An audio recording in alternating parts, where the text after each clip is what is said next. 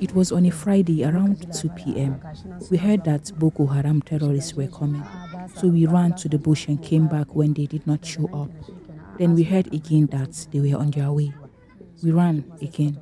We kept moving until we found ourselves in Madagali in Adamawa State. We sat there for a bit, then we heard that they had reached Adamawa. We ran again. We couldn't rest because we were scared they would meet up with us and kill us. We spent three days there before we reached Jire. A year after Ferreira and her family left Borno State for Adamawa due to the insurgency in the northeast, her husband decided to migrate to another community to find work. It has been seven years since that happened, and there has been no word from him.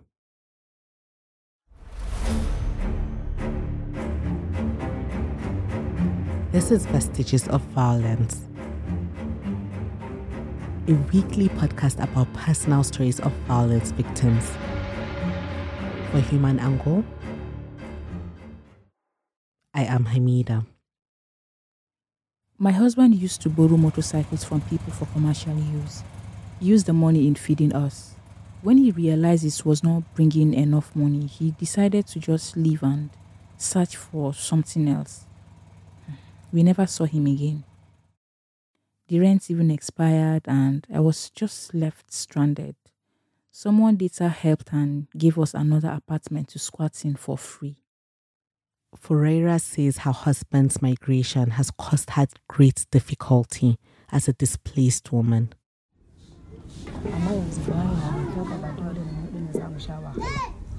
Now that he isn't here, we are the ones suffering. I have to go out and look for what to feed the children. I sometimes even go to the farm and work. I can make up to like four to five hundred naira a day. I also make and sell caps, but the money I get from it is never enough. The thread we use is now expensive. We used to get it for 18 naira, but now we get it for 160 naira or 170 naira. So most times we just run at a loss. Migrating to urban areas is a common practice in the rural communities of Adamawa, especially Jiri, where young men leave home and take up odd jobs in the city. Although this movement is with the intent of finding work to provide sustenance for the family back home, the matriarchs of the households are often disproportionately affected. Apart from the burden of unpaid domestic work and the responsibility of looking after the children, women like Ferreira are further pushed to find work within the community when migrant husbands remain inaccessible.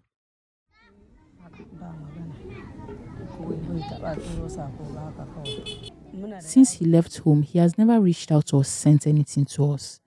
While he was away, one of our daughters passed away. Despite waiting for over seven years, Ferreira remains optimistic that one day her husband will return, or at the very least, a word from him will get to her.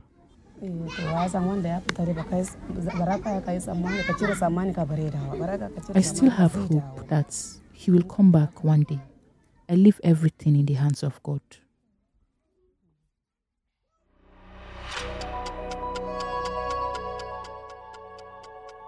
This is an episode of Vestiges of Violence.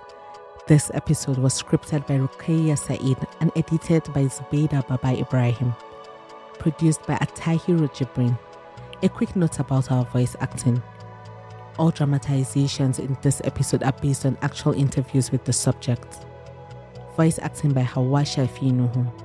The senior producer is Anthony Asamata. The executive producer is Ahmad Salkida.